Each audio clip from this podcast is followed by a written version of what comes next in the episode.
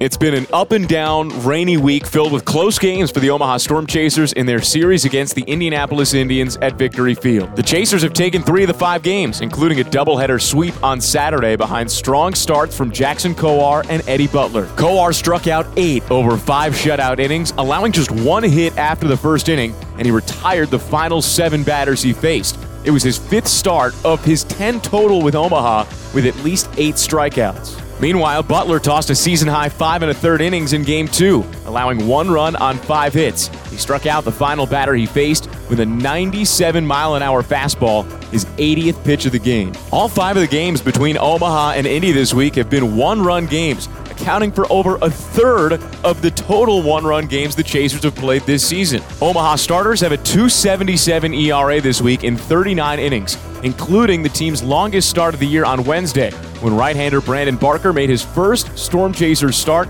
and allowed just one run in six and a third innings.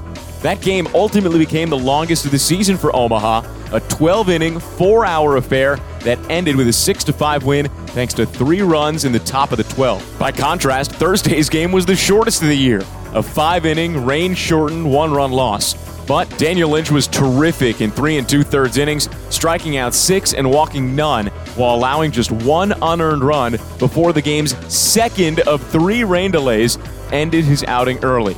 Friday's game was postponed, turning Saturday into a doubleheader. Omaha goes for a series win on Sunday before returning to Werner Park on Tuesday to begin a six game series against the St. Paul Saints. With the Omaha Storm Chasers, I'm Jake Eisenberg. This week in Northwest Arkansas, three of the top prospects in minor league baseball shared the diamond. Bobby Witt Jr. and Nick Pratto were back with the Naturals from the Futures game in Denver last weekend. They squared off at Arvest Ballpark with Seattle's Julio Rodriguez and the Arkansas Travelers. Rodriguez hit a pair of home runs. Witt Jr. connected for three to bring his season total to 16, and Nick Pratto hit one as well, his 15th of the season. In fact, Witt and Pratto hit back-to-back home runs on Wednesday, the fourth time they've done so this season.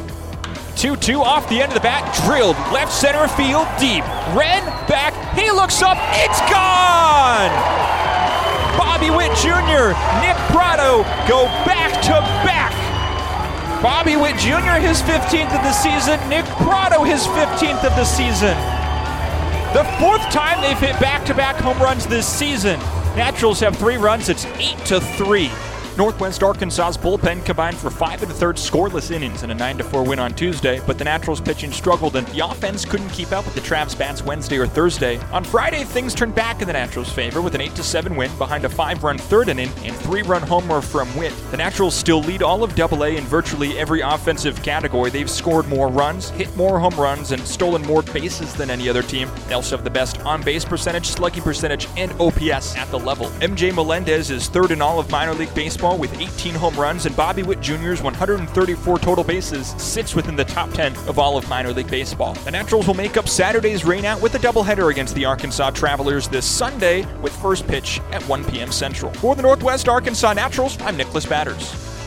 Another week, another series win for the Quad Cities River Bandits, who enter Sunday at a high A Central best 43 and 20, winners of five straight, and a victory away from their first six game sweep of the season.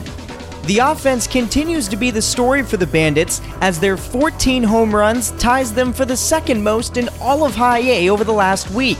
And while names like Logan Porter and Will Hancock have each added a pair to that total, the red hot bat of Michael Massey is responsible for six.